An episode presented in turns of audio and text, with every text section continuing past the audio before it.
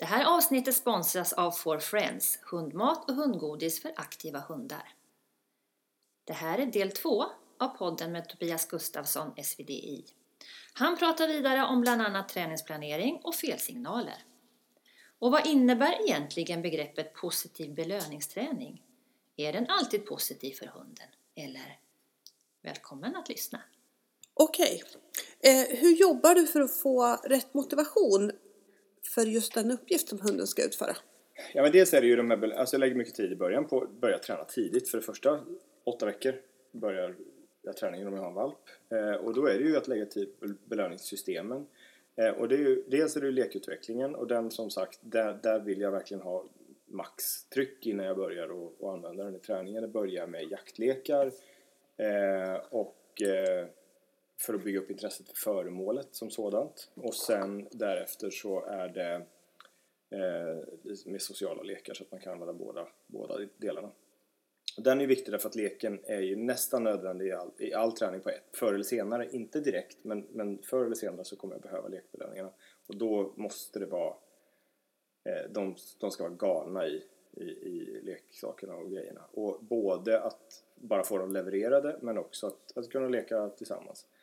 Eh, och sen även matbelöningar är jag ganska noga med att, hur man utvecklar dem. Därför att det, det jag inte vill hamna i det är en, en situation där man måste hitta go, liksom godare grejer hela tiden. Utan att eh, börja att använda maten i träning så att träningsmotivationen så att säga, gör att maten blir liksom, godare än vad den egentligen är. Så att passa på att göra markeringsövningar till exempel i samband med att de får sin mat och, och den maten hade kanske inte gått att använda som belöning senare då de hade vant sig vid hundgodis istället. Men om man gör det här till en... Alltså man låter de här olika motivationerna påverka varandra. Att det är kul att träna, då blir det kul att äta också och, och tvärtom. Liksom. Eh, och, och sen handlar mycket om motivations... Eh, alltså förberedelserna att, att, att lära hundarna att ta emot de här belöningarna på olika sätt. Alltså att, att, de, att matbelöningar kan levereras på olika sätt. Man kan ge dem, kasta dem... Alltså, förbereda de teknikerna. Eh, och sen när man startar träningen, ja då handlar det ju om att välja bland den här belöningsarsenalen. Liksom vilken belöning som passar bäst till, till, eh, till vilken, vad det nu är man ska träna på. Men den princip som, som jag följer nästan med, när det gäller allting är att alla nya beteenden, vad den är egentligen som ska läras in, så börjar det med lågintensiva beteende, eller belöningar. Hög belöningsfrekvens för att skapa förståelse för vad det är den håller på med. Och innan man går på de kraftigare eh, förstärkningarna. För många gånger beror ju stress i träningssituationer på, inte på att belöningen är för stark, utan att man använder den för tidigt. Eh, ja. Innan den riktigt har fattat vad den håller på med. Och det där blir väldigt tydligt i de sakerna vi sysslar med när det gäller sök efter små doftmängder eller spår på asfalt eller vad det kan vara. Att eh, man måste ha en process där, där det, eh, det blir en... Eh, En, en ganska lång period med hög belöningsfrekvens. Eh, och eh, inte i första hand för att göra hunden supermotiverad, utan för att den ska fatta, okej okay, det är det här jag gör. Liksom. Och då kan man nästan klämma in hur kraftiga förstärkningar som helst efter det. För det handlar ju igen om att den ska förstå varför. Varför den får det och vad den faktiskt gör. Det är ofta där, där pipet och gnället börjar. Att den fattar inte riktigt vad den håller på med. Och samtidigt får den en, en jättestark belöning. Så kraftiga belöningar och kraftiga bestraffningar har liksom exakt samma effekt på korttidsminnet. Om man, alltså, om man bestraffar en hund för att den gör någonting och så bestraffar man kanske oproportionerligt hårt. Då, då kanske den blir chockad, men kommer liksom inte ihåg vad det var den gjorde innan. Och så kan ju belöningen funka också. Att den, den eh, vill att den ska nosa på den här lilla kongbiten och så får den, eh, jag droppar den på golvet. Och så av ren reflex och nosar den till på den, då kastar jag världens bästa boll. Och då blir den superglad, men den kommer inte ens ihåg vad den gjorde innan. Mm. Så att det måste vara först en period man skapar medvetenhet, och då är det ju matbelöningar oftast för att få hög belöningsfrekvens. Eh, och den stegringen följer. Sen är jag väldigt noga också med att inte, att jag vill tidigt lägga in eh, liksom variabel förstärkning, men att tänka på att variabel förstärkning inte handlar om att slumpmässigt belöna någonting egentligen, utan det handlar ju om att jag vill att de från nästan första träningspasset ska fatta att det är bara de bästa repetitionerna som ger belöning.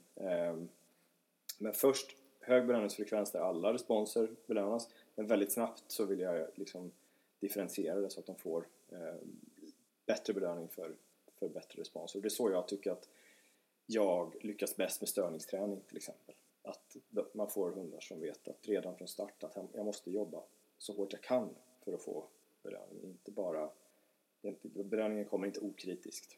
Man måste faktiskt eh, prestera så mycket som möjligt hela tiden. Det är väldigt viktigt i min egen träning. Att jag, jag inte, eh, vad ska vi säga, jag vill ha,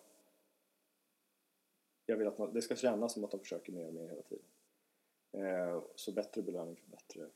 Där tror jag ofta man kan ligga kvar lite för länge på, ja. på, och, och belöna sånt mm. lite mm. Eh, för att man är rädd för att inte ja. belöna. Att Nej, det är tvärtom där tror ja. jag. Det kan vara, det, det, näst, jag skulle säga att det kanske är den viktigaste delen i min egen träning. Okay. Att det, det är, eh, jag är väldigt, det, det är liksom ett, eh, det är ihop med det här fulla fokuset. Jag står inte och väntar på att se om, om hunden blir klar med det den håller på med där borta nu, utan då måste jag driva upp förstärkningsfrekvensen så mycket så att den inte hinner göra någonting annat. Eh, för att jag tycker att det är lätt att få kedjor med lite nonchalans. Eh, att de hinner göra någonting annat i mellangångarna. Utan jag vill ha väldigt hög belöningsfrekvens tills det, man får det här obrutna. Liksom, att det, de, är, de hinner inte göra någonting annat. Och då när man tar nästa steg så, så börjar jag och, och belöna de bästa responserna. Och då kan man få en ganska snabb sån här kurva, annars hamnar man ofta på en platå där man, speciellt en del hundar, börjar tycka att det spelar ingen roll hur bra jag gör det här, jag får ju i alla fall belöning. Och en del tycker att men där skulle han, det, liksom när man när de tränar någonting och så blir det att ja, men jag, jag tyckte ändå han gjorde det bra. Det, ja, det tenderar jag att vara tvärtom, att jag kan bli lite mer åt andra hållet. Lite snål. Ja, men jag vill att det ska synas ja. på hundar att de fan tar i mm. ordentligt hela tiden. Mm. Och det tycker jag faktiskt också kännetecknar alla mina hundar, att de, de går inte och dräller, kan jag säga. Nej. Och det är inte för att jag pressar dem, utan för att de vet att jag måste jag vara beredd, för att annars så missar jag mm. Mm. Liksom det här. Och de vet att det är en allmän attityd till allting de gör, att man ska ta i så mycket man kan. Jag är inte så förlåtande där, och det är absolut inte så att jag håller på att bestraffa någonting, för då har de inte sett så glada ut, utan mer att de vet att måste faktiskt, nu tränar vi i några minuter, och då är det det som gäller, och det kan de förvänta sig av mig också. Mm. Det är inte så att jag står och pratar över huvudet på dem eller gör någonting annat, utan vi är där och då. Och då är det de bästa responserna, och då ska de ha bäst, bäst belöning för bästa utförande. Och det vill jag få in tidigt. För det kan annars eh, lägga dem liksom på en nivå där de ja, inte utvecklas riktigt, utan så blir de lite nonchalanta. Eh, lite lata. Och sen en annan princip som, jag, som hänger ihop med det, och som jag alltid följer också, det är att jag alltid börjar med det som eh, svårt att säga egentligen, det svåraste, men, men jag, jag håller inte på massa med valpövningar, utan jag gör allt med en valp som jag skulle upp med en vuxenhund. För många av de saker som blir svårt, det blir svårt på grund av att vi väntar med det. Kan du ge ett exempel? Ja, men om du har, jag tänker, vad är lätt att lära en hund? Ja, det är jättelätt att lära en hund att titta oss i ögonen, därför att det har vi, vad det nu är, sexton sjutton tusen års evolution har liksom redan skapat det. Det är jättenaturligt. Det första de gör när de träffar människor. Så att då tycker jag att det är lite, lite korkat att, att träna kontaktövningar med valpar. Därför att det första är inte det som skapar kontakt, att vi rent mekaniskt belönar dem för att titta oss i ögonen. Det är ju allting vi gör med dem. Det skapar ju kontakt. Eh, oavsett om det är spår eller lydnad eller sök. Det är att vi gör saker ihop. Det är inte att vi belönar dem för att de tittar oss i ögonen. Det hade varit enkelt och bra om det var så att man fick en bra relation. Då bara man liksom gav en godis. Men däremot så blir det ju så att om jag sen ska göra andra saker, jag ska få iväg hunden, göra någonting där borta, eller jag ska lära den höger eller höger och vänster, eller jag ska lära den spåra på asfalt eller vad det nu är. Och så har jag ägnat all tid åt att lära dem de här valpövningarna. Så kommer de ju falla in i det. Så fort de inte förstår så gör de det som lärde sig tidigare. Och det krockar väldigt ofta med det som jag vill egentligen att de ska göra. Mm. Typ nosa i asfalten eller vad det nu är. Så att när man gör en progressionsplan som innefattar olika saker, så identifierar jag alltid vad är, nu behöver jag inte göra det längre som jag har gjort det så många gånger, men vad är det som kommer ta längst tid att lära hundra om jag väntar med det? Oftast är det spår på asfalt till exempel. Om jag väntar med det sedan ett år, då har jag lärt hunden att asfalterade ytor spårar vi inte på, det går ju promenader på asfalt, liksom, mm. ja, det är transportsträckor. Och så gör man de här valpspåren i skogen. Eh, trilla på spår till exempel. Eh, Och då skapar jag ju de här förutfattade meningarna hos hunden som gör att det är dem jag får kämpa med sen. Inte att det är svårt att spåra på asfalt, utan att jag har, jag har skapat de förutsättningarna. Eh, och, och sen är det ofta så att det som de lär sig först, det funkar ju precis som hos oss, det lär man sig oftast bäst. Och det innebär att vi kanske också då tränar mest egentligen på de enklaste sakerna. Vi tränar på sitt eller kontaktövningar eller någonting sånt. Och så, för, antagligen inte ni då, men väldigt många har ju hundar som ja, mycket bättre på sitten på ligg eller mycket bättre på sitten på stå eller vad det nu är. Så att jag försöker att fördela den initiala inlärningseffekten på de svåraste sakerna. Alltså att jag lär dem flera saker parallellt.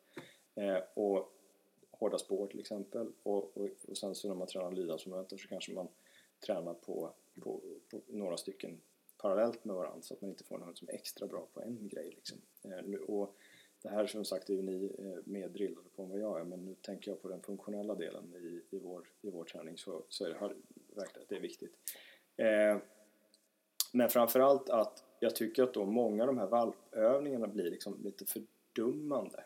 Så att sen när man börjar träna hunden på lite mer svåra saker om ett år, så är det som att de är inte vana vid att koncentrera sig, de har inte lärt sig vänta på sin belöning, de har bara gjort enkla saker.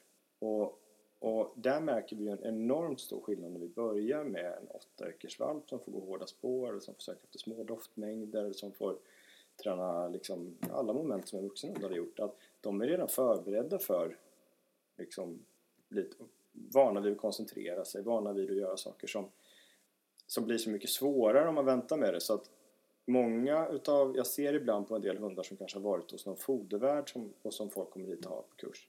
Och de hundarna kanske bara fått lära sig liksom ordning och reda, eh, kontaktövningar, inte dra i koppel.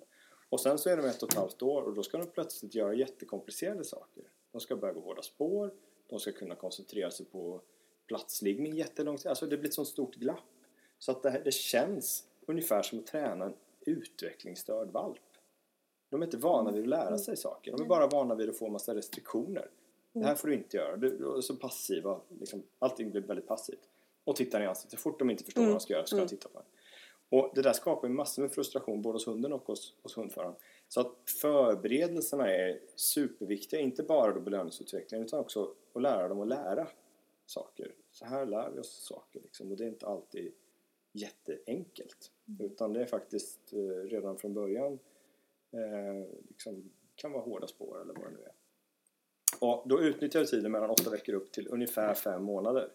Sen brukar de komma in i en period där de blir lite mer disträ, lite mer intresserade av omvärlden och sådär. Då kan man vila på träningen ett tag och bara göra något träningspass då och då. Men jag skulle säga mellan åtta veckor upp till den åldern, då tål valpar mycket träning. Intressanta tankar tycker jag. Men sen är det ju då, skillnaden blir ju sen när du startar upp träningen igen. För då blir ju ingenting nytt för hunden. Men om den då under den perioden bara för att den är valp har fått göra enkla saker, kan det bli jättesvårt. Mm. Och det tycker jag är den värsta hundtypen att träna. Det är de här man får som är, om jag tänker en stor bänglig schäferhanne som är ett och ett halvt år. Och det enda man har fått göra det är att läsa ordning och reda. Och titta mm. i ansiktet. Mm. Alltså det kan vara, det är synd om de hundarna. Alltså. För att de har liksom inte fått några som helst förberedelser. Eh, och plötsligt ska de börja. Och de orkar ju oftast tio sekunder. Så de orkar mm. de inte med. De är Nej. inte vana vid att koncentrera sig. Mm. Ja, det är sant. Och det är, det, det, det, det är ju som, det är ju ingen som skulle göra så med ett barn. Ja, nu ska vi sätta honom här tills han är redo. Och, och liksom, utan man, man förbereder ju dem på olika sätt. Mm. Och sätter dem i förskolan och dagis. Och, och där kan jag tycka att det finns lite, åtminstone i tjänstehundssammanhang, har funnits åtminstone i Sverige. Och jag vill påstå att det finns fortfarande vissa sådana här sanningar som lever kvar. Att valpar kan inte träna spår. Eh, man ska inte träna valpar utan man ska egentligen vänta och se hur de blir. Det hänger ihop lite grann med det här testandet. Liksom, att man, mm. man förlitar sig helt och hållet på mentalitet och träning. Istället för förbereda dem för. Men nu går folk och väntar på den dagen de ska göra ett test. Och tänker liksom inte på att det är massa saker vi kan göra för att förbereda dem. Det är en del av livet det också. Mm. Det är inte så att det är bara mentalitet och personlighet som bestämmer. Utan den formas ju även det av oss och det vi gör med dem. Och sen det andra problemet är att när de sen blir äldre. Mm. Över den där första liksom perioden när de har börjat och blir lite mer intresserade av andra hundar och allting. Då är det ju så att det finns massa andra saker som konkurrerar liksom med, med det vi gör med, med träningen. Plus att de har blivit fysiskt större. Så det är ju lättare för dem att dra, liksom, dra och börja nosa på någonting annat eller vad det nu är. Det händer väldigt sällan med mina hundar. För de är vana vid att träna, de är vana vid att koncentrera sig.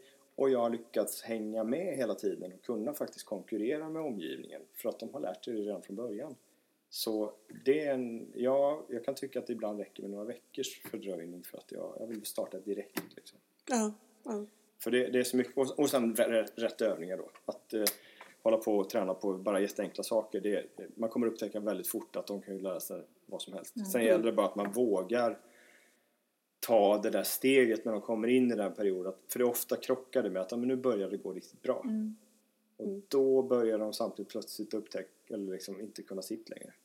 Eller börjar bli liksom lite disträ. Och att man bara, har man varit med om det några gånger, då vet man att det är ingen fara. Jag kan bara sluta nu. Mm. Problemet uppstår om man trycker dem igenom det där. För då, då kan man få riktiga sådana här motivationsdippar som kan vara svåra att få tillbaka igen.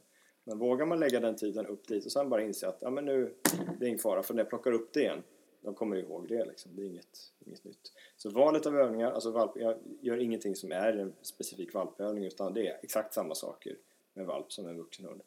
Och då får man den stora grejen, tycker jag, och det är ju den här träningsattityden. Alltså att man får en hund som vill träna, som tycker att det är liksom...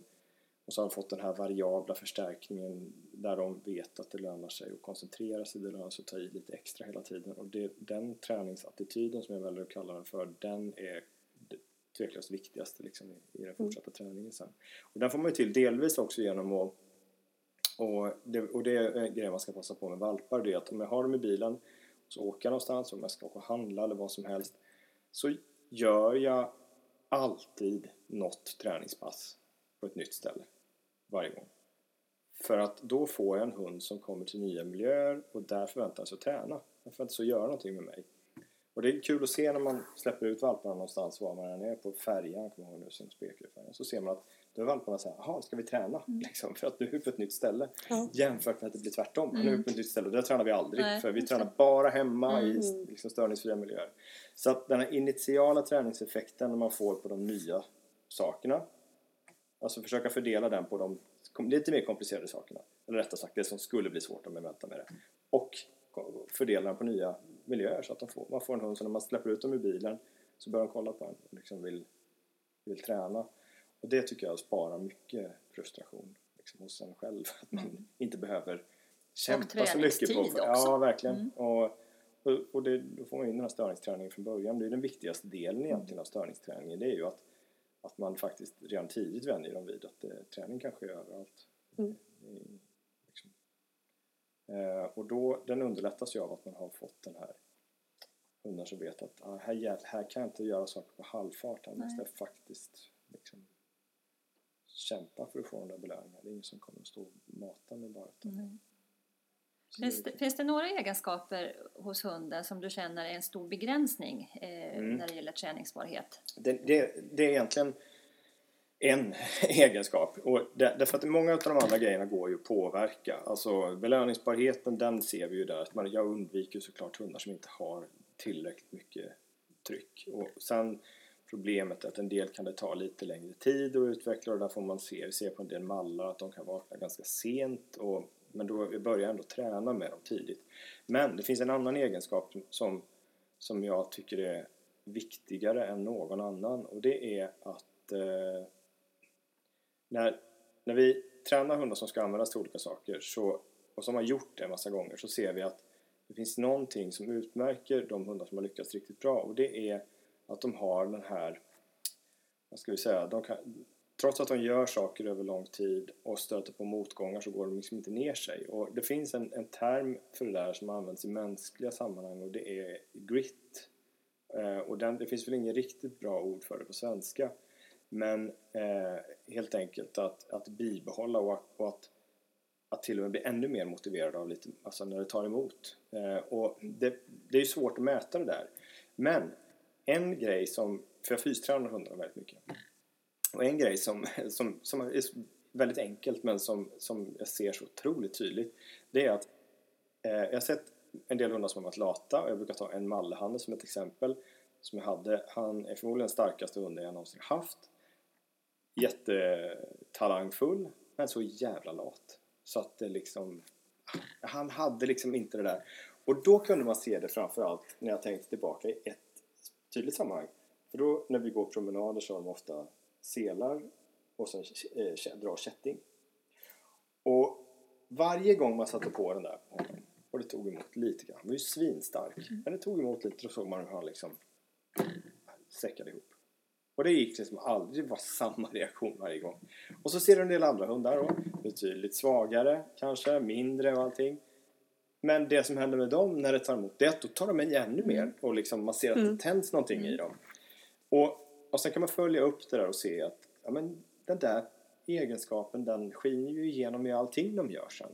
Han var supertalangfull spårhund, hårda spår. Men när det tog emot liksom, då visade han, det var ungefär så att han bara tittade sig omkring om det fanns andra saker att göra. Såg precis ut som han gjorde med de här kedjorna. Och så andra hundar då som, som trycker i lite extra. Men tror du inte att, trä, att det där är ganska träningsbart? Nej, jag eller? undrar det faktiskt. Jag är mer och mer tveksam till det. Det är klart att det är en del av det. Ja. Men, men att när du ser att det aldrig riktigt försvinner. Eh, och det är ju uppenbart att det är någonting som man... Man tittar ju på det väldigt mycket i selektioner av människor till vissa sammanhang. Då, där det är uppenbart ett personlighetsdrag. Mm. Och det är ju väl, väl forskat. Liksom. Mm. Så att jag tror att det är, det är mycket som talar för att det är så hos hundar också. Eh, det vore nästan konstigt om det inte var så. Eh, sen är det klart att du kan påverka det. Men det här är ju en, det är någonting i huvudet mm. liksom, på dem. Som, mm. som eh, trots att det tar emot så tar det med ännu mer. Eh, och i de studier som har gjorts har det visat sig att det, är, eh, det kompenserar nästan alltid för talang. Hårt arbete. Liksom. Då måste du ha en inställning också att ett, mot, mm. ett, ett hinder eller ett, ett, ett motstånd liksom, det ska trigga dig nästan mer. Och så jag kan faktiskt nu mer när vi gör så här med nya hundar så säger det mig kanske nästan mest av alla tester man gör. Ser det där, nej fan han, han vill inte ta i. Och kanske nästa gång så ser man att det blir likadant och ännu mer om det blir mindre och mindre att de ser lidande ut. Då vet ju jag det här är inte speciellt tungt. Men då vet ju jag att det är en varm sommardag och han ska jobba länge. Och han mm. redan visar det här, här nu. Ja, det kommer vara svårt att få till. Det är inte så jävla lätt att ändra inställning till Nej. någon. Och om du då dessutom, men i det fallet med honom, han var ju supermotiverad av leksaker och allting. Men han hade ju inte gått att ändra inställning på honom typ till, på det liksom. Nej. Men så ser du en liten spaniel då som liksom går in i kaklet liksom mm. för... utan att få en förstärkning. Och det är det som är den inställningen. Det är den vi liksom behöver för hundar som ska göra saker. Jag vet om hundar vi tränar till Dubai till exempel så går och jobba i fyrtiofem graders värme. Liksom. Det är ju, det, det, mm. Du kan inte göra det om du inte har en... Och det har inte alla hundar. Du kan komma till en viss nivå men nu pratar vi om de som ska mm. hela vägen upp. Mm. Liksom. Det, det funkar inte. Det tror jag är samma sak som med tävlingsmänniskor. Det måste finnas någon liten extra grej för att man ska ta det hela vägen. Liksom. Ja, framförallt det här att inte liksom tappa sugen eller ge upp mm. när man stöter på, på bakslag och motstånd. För det gör man ju. Ja, ja. Alltid. Visst. Och det, det, det är liksom en del... Ja, det, är det, här, det går inte. Det går aldrig. Nej. Det funkar inte. Det, Nej. Man ju träffar människor som är sådana mm. också. Inte fasen. Det är så mm. lätt att ändra på. Nej. Utan det, och den egenskapen, den, den tycker jag är viktig. Inte, inte jättemycket träningen, men däremot sen i, alltså längre fram när man ska börja göra... mer jobbiga saker, då det är den jätteviktig. Vi ser många hundar som klarar av träning och som gör det liksom bra, men det är inte detsamma som att de sen kommer kunna göra någonting länge när det blir jobbigt Nej. och tufft. Jag vet inte hur det funkar i, i men vi ser ju väldigt mycket när vi gör, jag gör väldigt mycket sådana här växlingar mellan fysisk träning och sen direkt att göra något sök eller spår eller bitarbete eller vad det nu är. Där ser man det Där väldigt ser man, fort. Ja. För de flesta tränar sina hundar när de är utvilade mm. och när man förväntar sig att det ska gå som bäst mm. och sådär. Vi gör ju allt liksom, det, är ju, det är liksom, går direkt ifrån jättetungt fyspass till att göra ett detaljerat sök eller ett bitarbete och då kommer du se direkt att mm. den där hunden som inte ens klarade av den här kedjan till exempel. Mm.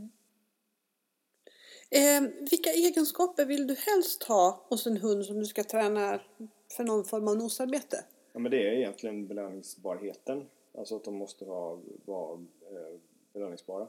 Och sen beror det lite på vad det är för nosarbete. För att när det gäller sökhundar och hårda spår. Då är den viktigaste, vad ska vi kalla det för, processen eller del av den selektionen. Det är att jag vill se att de tidigt kan gå ner i doftmängd.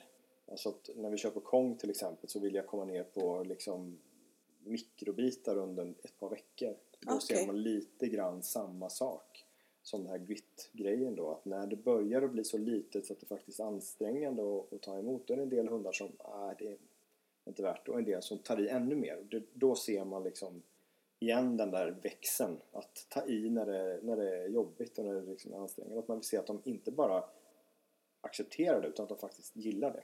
Ja. Och den delen är det är viktigt hos nosarbete. Och speciellt om man ska göra ja, sök efter mer komplicerade saker och, och hårda spår och sådär. Då är det den igen, den här mentala inställningen till att eh, hantera att det blir tufft. Liksom. Mm. Det är det enklaste sättet att göra det. Det är att se hur snabbt man kan gå ner i doftmängd utan att hunden börjar tappa intensitet och tryck. Och mm. sen får den gärna tappa teknik. Det, det kan man träna på sen. Men att se att den inte börjar leta efter andra saker att göra. För, och det är ju bara att kolla. Kan jag använda, om jag använder, här har jag det som motiverar någon mest. Men ändå så, så, så räcker inte det för att, för att man ska kunna söka efter en liten doftmängd. Och det ser man oftast inte om man håller på till exempel med så här stora bitar för länge. Då kan det funka alldeles utmärkt. Men det man ser är ju nästa steg då.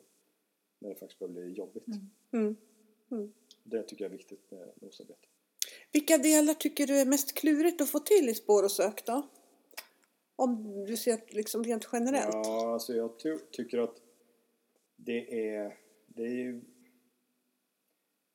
det är ju egentligen ja, det beror på också vad man pratar om för, spår, för, för typ av spårsök. Men det som, som är mest eh, klurigt, jag ska inte säga att jag tycker att något är så klurigt, men däremot så, så är det ju att, att eh, göra saker länge. Alltså att, att kunna göra det här länge utan att tappa liksom koncentration eller fokus. Och eftersom vi ofta gör med detaljsöken, alltså att det är mm. väldigt eh, hög intensitet och mycket koncentration, så det kluriga är ju att få dem att göra det över tid. För det är en kombination av fysisk träning och, och att upprätthålla liksom, motivationen.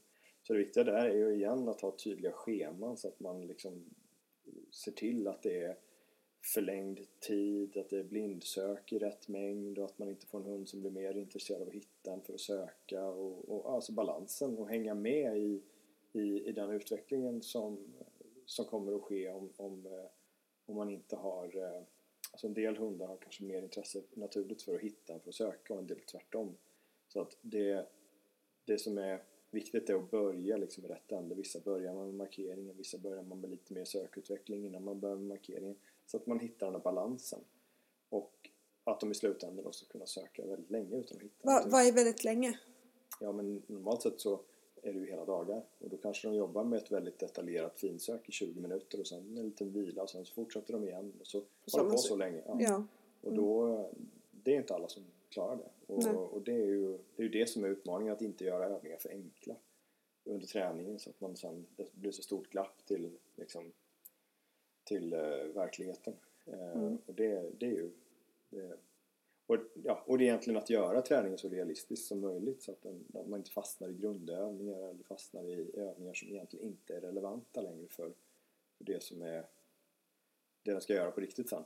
Det igen, det hänger ihop med planering. Allting är redan bestämt liksom, innan. Ja, ja. Eh, annars så blir det lätt att man går ut och tränar på sånt man redan kan. Absolut. Och det är ju livsfarligt. Det har ju hänt att ja, man har gjort ja. någon gång. Och så är det ju lätt att eh, man ligger på, man, man vänjer hunden och får ja. belöningar på ungefär samma ställen ja, hela tiden. Och då får man sådana punkter som är väldigt ja. svåra att komma förbi sen. Det tror jag är väldigt vanligt i lydnad i alla fall. Att ja, man gör alldeles för mycket ja, ja. av det som ja. hunden kan. Ja, men där tror jag också att en nyckel till det där är just att man tidigt lär dem att det är inte, alltså det som den gemensamma nämnaren, det är att du får du får den bästa belöningen du tar i som mest, mm. du gör de bästa liksom, prestationerna och inte mm. för att vara snäll utan för att ja, du, du, du måste ta i liksom. Och då har man lättare att lösa de andra liksom, sakerna sen, att hårt arbete lönar sig alltid liksom. Mm. Och där är jag noga även i söket med att om du säger att hunden söker här inne och sen så är det jag jobbar jättebra men det finns inget, eller den här övningen är för svår. Så en typ av lösning som jag alltid försöker undvika, det är just det här att om man hittar inte, då lägger vi upp en enklare övning. Därför att då får jag det motsatta hela tiden. Att jag får en hund som vänjer sig vid att ja, men jag behöver ju inte ta i, för han kommer göra det lättare för mig i alla fall om en liten mm. stund. Utan alternativet till det, det är ju inte att jag inte belönar någonting, utan att jag belönar prestationen om den har varit bra. Så att om den söker här inne och den, den verkligen jobbar väldigt bra, då bryter jag när det går, när jag fortfarande jobbar hårt. Och sen tar jag hunden ut ur sökområdet, tydligt bort ifrån sökområdet, och sen belönar jag den precis så mycket som jag hade gjort om, om den hade hittat någonting. Mm. Det viktiga är ju att man tar bort den ur sökområdet så att man inte råkar få en hund som trodde att det var för någonting Nej, där. Mm. Utan, och då kan jag liksom efteråt tala om för, genom den belöningen, att du gjorde ett bra jobb, det var kul att liksom göra det här ihop och, och, och förstärka och gå därifrån med en bra känsla i alla fall. Så att hunden lär sig att det finns alltid en väg ut, och det är mm. att göra ett hårt jobb. Alltså ja. alltid göra det bästa jag kan. Mm. För det är vad de kan förvänta sig av mig också. Det kan mm. de vara helt säkra på, det är de liksom säkra på. Eh, och jag förväntar mig det av dem då. Eh, och, men om hunden vet att det enda sättet att få en belöning är att hitta någonting, då kanske du börjar få blindmarkeringar på grund av att det är det enda sättet att få en belöning, om, de, om det blir för svårt eller ja. om det liksom väntar för länge. Så att, eh, men det betyder också att om hunden söker och hittar, men, belö- men markeringen var inte något bra, då får den inte heller världens bästa belöning, utan då får den lite mindre som talar om för hunden att ja, det var okej, men du måste göra det ännu bättre nästa gång för att få belöningen. Mm.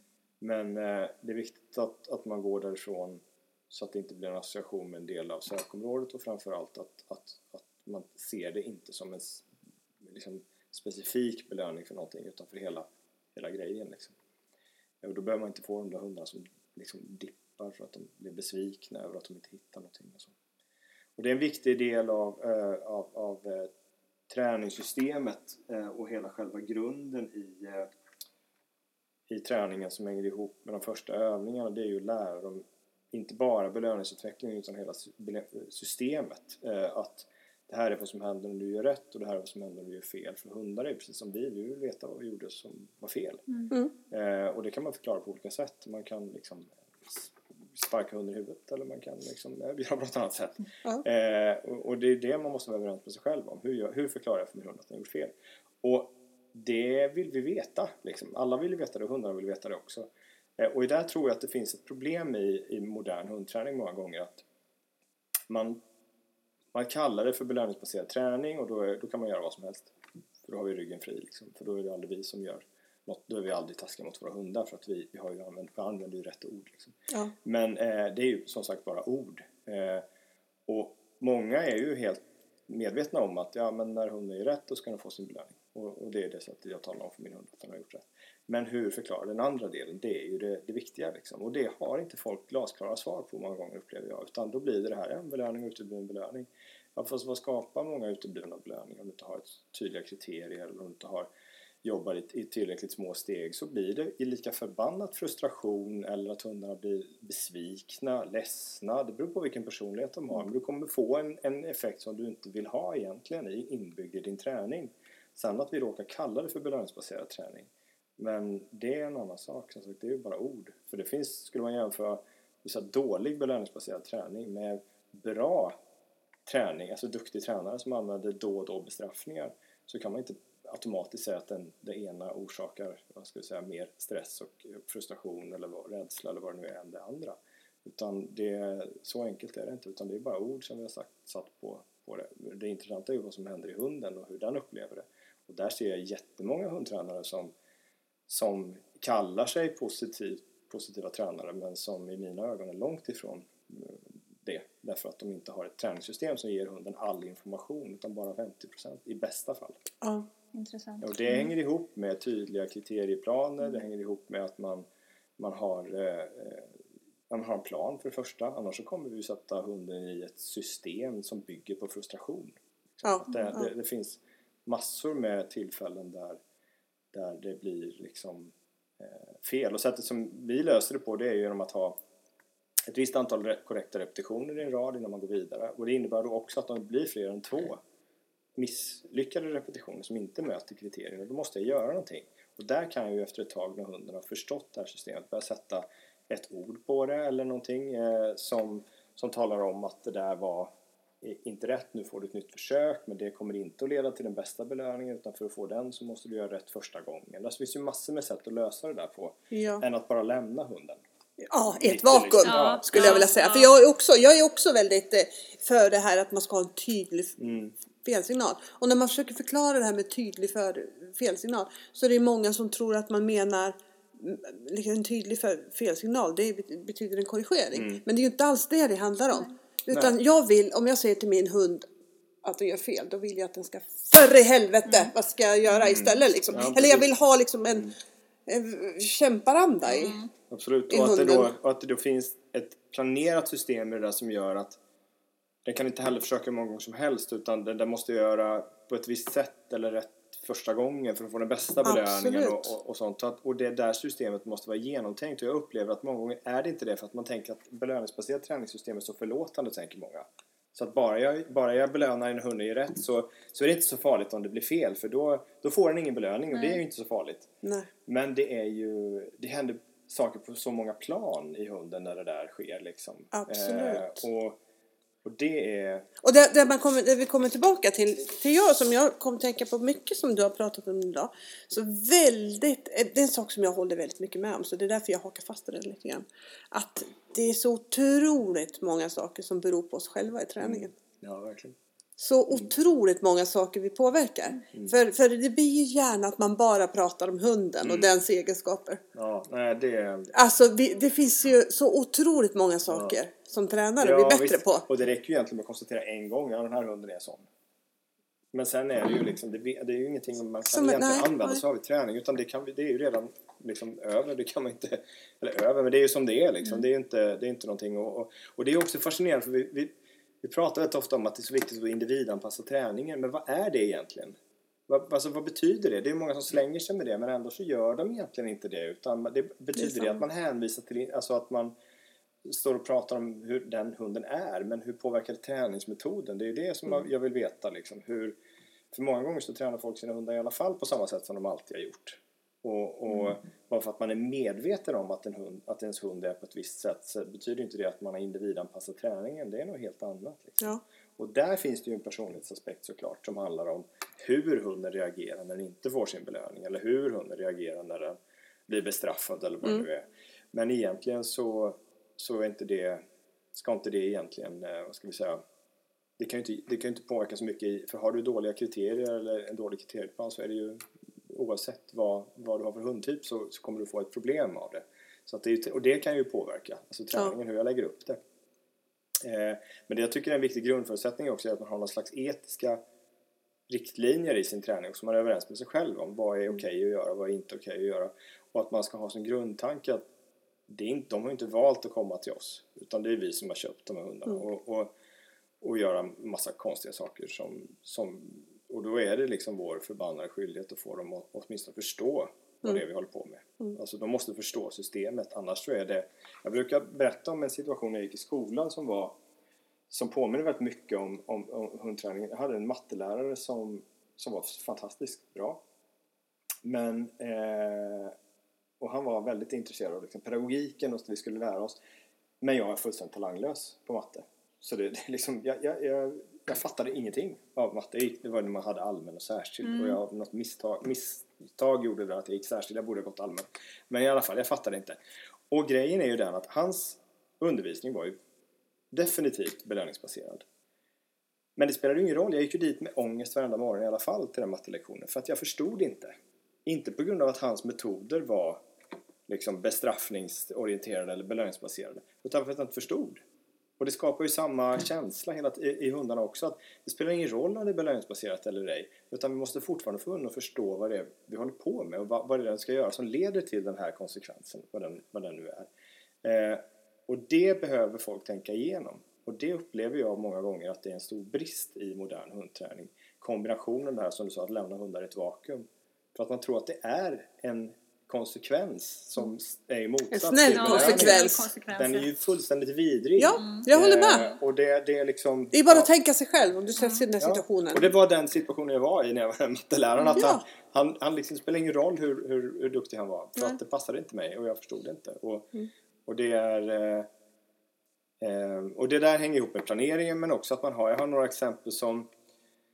Eh, I, I Kanada när vi var där och jobbade hos polisen, så har de en, en enhet där som väldigt bra, väldigt modern, väldigt genomtänkt allting som de håller på med. Och en kompis till mig som är, som är instruktör där, och han, de hade hållit på att trixa lite det här med felsignaler.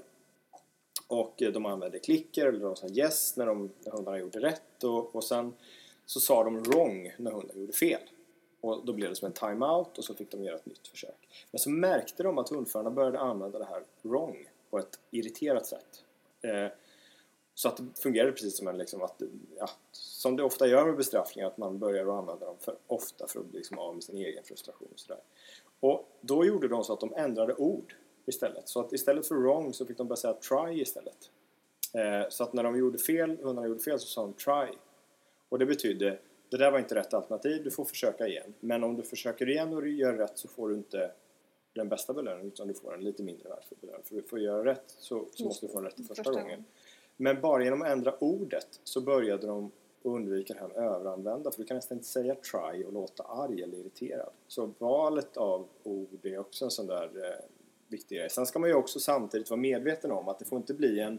Det får inte bli så att man börjar använda fel signaler eller markörer för att man har en dålig kriterieplan. Liksom. Att man, man överanvänder. Det är alltid en risk. Mm. Att man ändå måste hålla det. För att får du fel fler gånger... Ja, vi har ju två repetitioner. Blir det fler än två fel, då måste vi gå tillbaka ett steg eller förändra någonting. Mm. Och det här går inte om man inte har en plan som är väldigt tydlig. Att skriva ner och allting man nu är. För att annars så faller vi in i den här...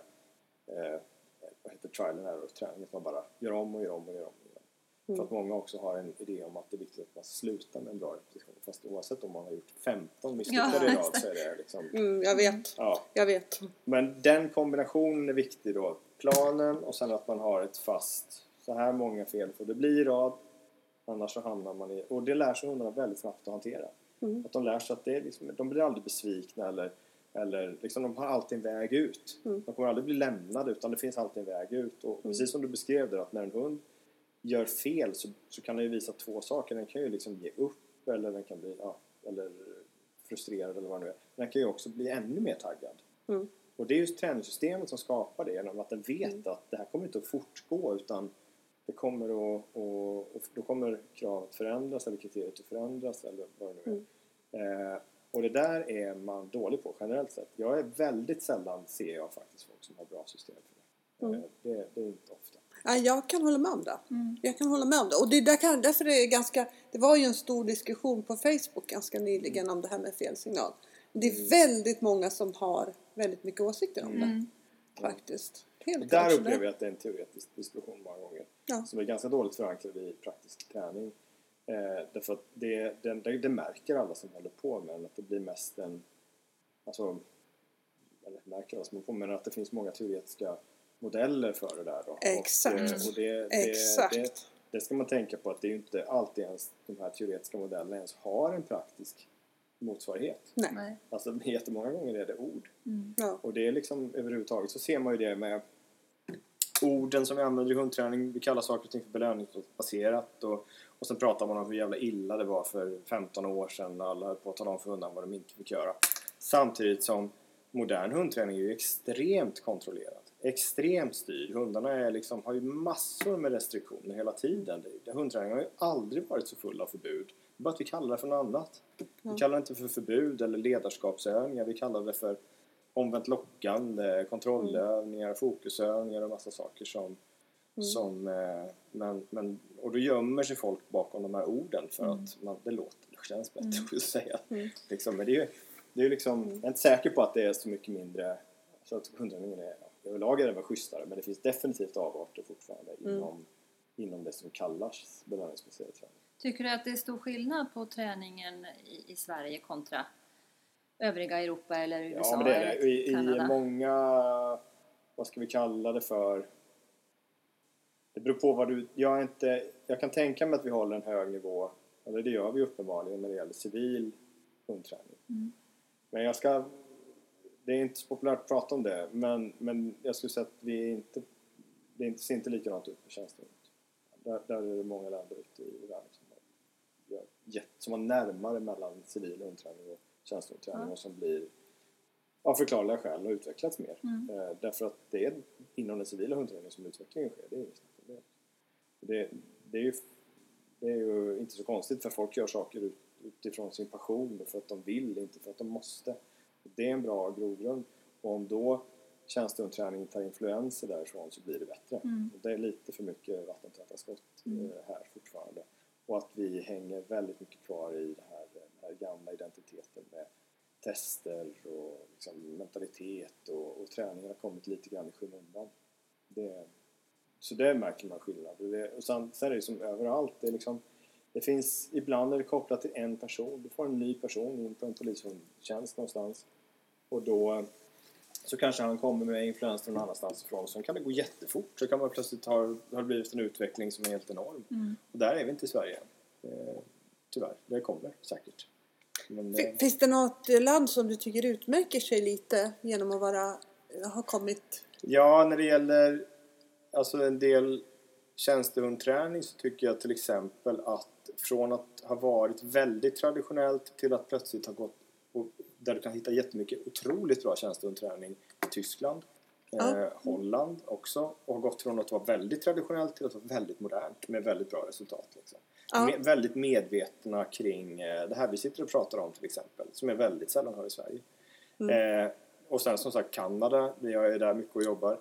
Och, och där finns det, inte överallt, men det finns många väldigt stora enheter som har kommit oerhört långt eh, när det gäller just metoder. Eh, in, in, delvis, och sen är det alltså vissa specialenheter runt om, där, och de kan man hitta dem överallt, därför att där har de oftast möjlighet att åka och få civila, alltså de kan åka lite var som helst, de är inte beroende av en stor koloss till hund, militär hundskola till exempel, utan de, de har lättare att få ta in kunskap utifrån, och där finns det exempel nästan överallt ifrån i många europeiska länder, men, men just i länder som tidigare var väldigt, till exempel, och Tyskland var väldigt eh, associerat med väldigt eh, liksom, tuff hundträning och sådär, eh, har, har jag sett väldigt mycket, inte minst inom skyddet, där, där man mm. liksom, ja, där, så att det, det är farligt att tro att världen står stilla och att vi skulle leda utvecklingen, för det gör vi ju inte, och det är tyvärr många som tror det, att, mm. eh, men det vet i Sverige och allt, och det hänger kvar i någon sån här gammal tradition, som sagt, från den tiden då vi var världsledande och mycket. Men hundskolan fanns, och, och det var mycket nytt som kom därifrån, men det är länge sedan. Mm. Och det, det ser inte ut så längre. Och det, det är, så finns det självklart massa individer som håller en jättehög nivå. Men, men det vore ju jättekonstigt om i stora länder med tio gånger så mycket människor som i Sverige, om inte saker mm. händer där.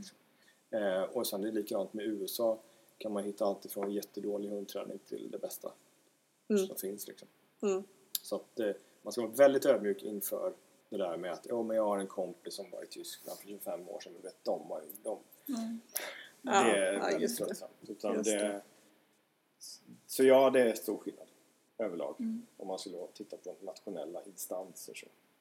Så är det stort. Jag tycker också Norge har kommit väldigt långt. Mm. Tittar man på militär hundtjänst där så är det jätteduktigt. Mm. Eh, och, eh, ja. Så det händer saker hela mm. tiden. Och jag tror att det är en, stor andel, en stor del i det är väl att det är lättare att se andras träning nu och få liksom, idéer. Precis, ja. Eh, det är sant. Så ja, det är det är sant. Om du skulle ge ett generellt råd eh, då det gäller att skapa en bra träningsrelation med sin mm. hund rent allmänt, tänker jag. Vad skulle det vara? Ja, men det är det här med träningssystemet. Tänk igenom. Mm. Hur har, alltså, ger du hunden all information? Och är det inte hundra procent, vet inte hunden varför saker händer, oavsett om det är belöningar eller när det är fel, då är det, det kommer att påverka trä, både relationen men också träningssituationen. Och i förlängningen kan ha jättestora effekter. Vi ser en del hundar som blir stressade så fort hundarna tar ut dem, eller hundförarna tar ut dem i bilen. För att de har tänkt, fan nu kommer vi snart in i det där och jag fattar inte vad det är vi håller på med. Och då liksom spelar det ingen roll om träningsmetoden din är bra, utan man måste förstå allt som händer. Varför den här felsignalen kommer, eller varför den här kommer.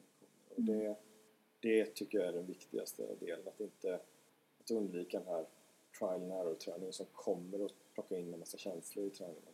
Utan det måste finnas en, en, en tydlighet som är viktig. Den skapar ju oftast väldigt distinkta allting blir väldigt distinkt hos hunden också. Man ser när en hund har fattat liksom, mm. systemet. Mm. Det är en helt skön grej när man ser att de inte bara hamnar mitt i så här, bara skälla eller blir låga eller vad det nu är, taggar till i alla kan, lägen. Kan inte du bara förklara vad du menar med trial och error-träning? Vi pratade det ju, om det lite innan, ja, men jag tror inte att alla, alla, alla vet trial and error, det, det är egentligen det är att man försöker och försöker, försöker tills det blir tills det blir rätt egentligen i tanken, men oftast så blir det ju liksom att man Man, man säger att man lär sig av sina misstag och sådär. Det, det gör man ju inte riktigt, utan man lär sig ju någon gång om man lyckas. Mm. Och det handlar ju egentligen om det motsatta mot att sätta upp, alltså set up for success. Att mycket träning, om man inte har en plan, blir, blir liksom eh, det motsatta istället. Att man försöker och försöker och försöker och så blir det fel. Och så, så fortsätter man tills det i slutändan blir rätt någon gång. Men trial and error är ju... innebär ju att man gör väldigt många fel helt enkelt. Man tränar femton gånger på att göra fel och ja. en gång på att göra rätt. rätt ja. För att man är så övertygad om att det viktiga är att, att man slutar. Mm. Ja. Mm. Och, det, mm. det är, och därför är det viktigt att ha koll på antalet repetitioner hela tiden. Det ja. är liksom, man måste veta, och har man, har man svårt för det i början så får man ha någon som räknar åt det. Ja. Och blir det fler än två, då har du... Då, det finns ju en, en, en princip annars som en väl utvecklad liksom...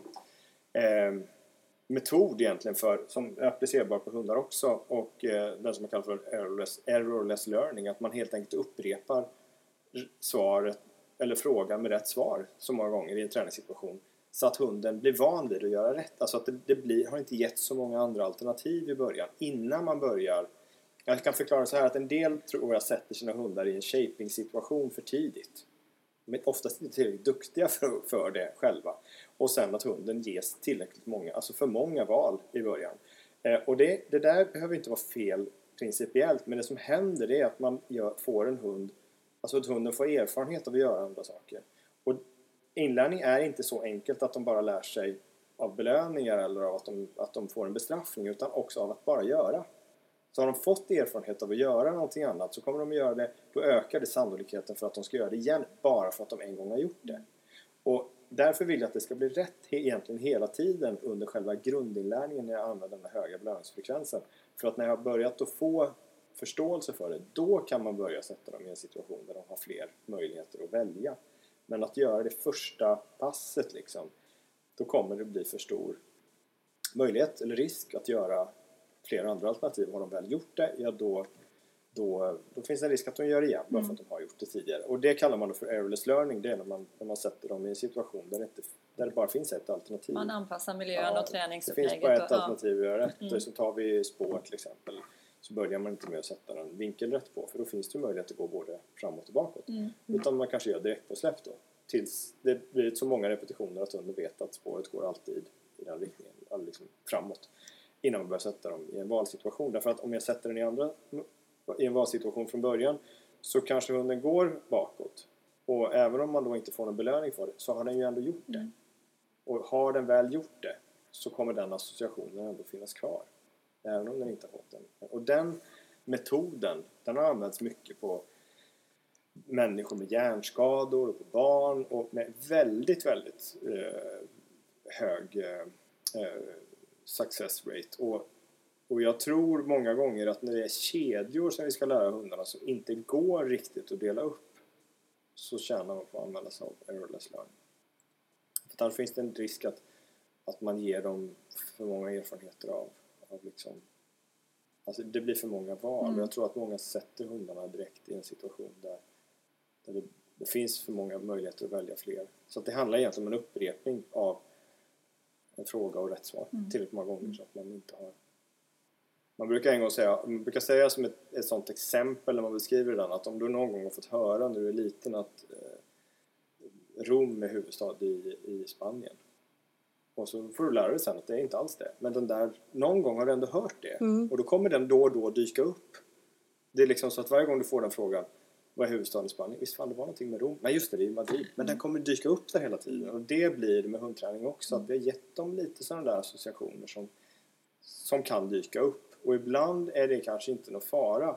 Men för vissa saker så kan det vara ett problem. Om till exempel bakspår eller något annat. Så hög belöningsfrekvens ger minskad distraktion. Och ger det liksom fler mm. repetitioner av, av allting. Och eh, av rätt svar.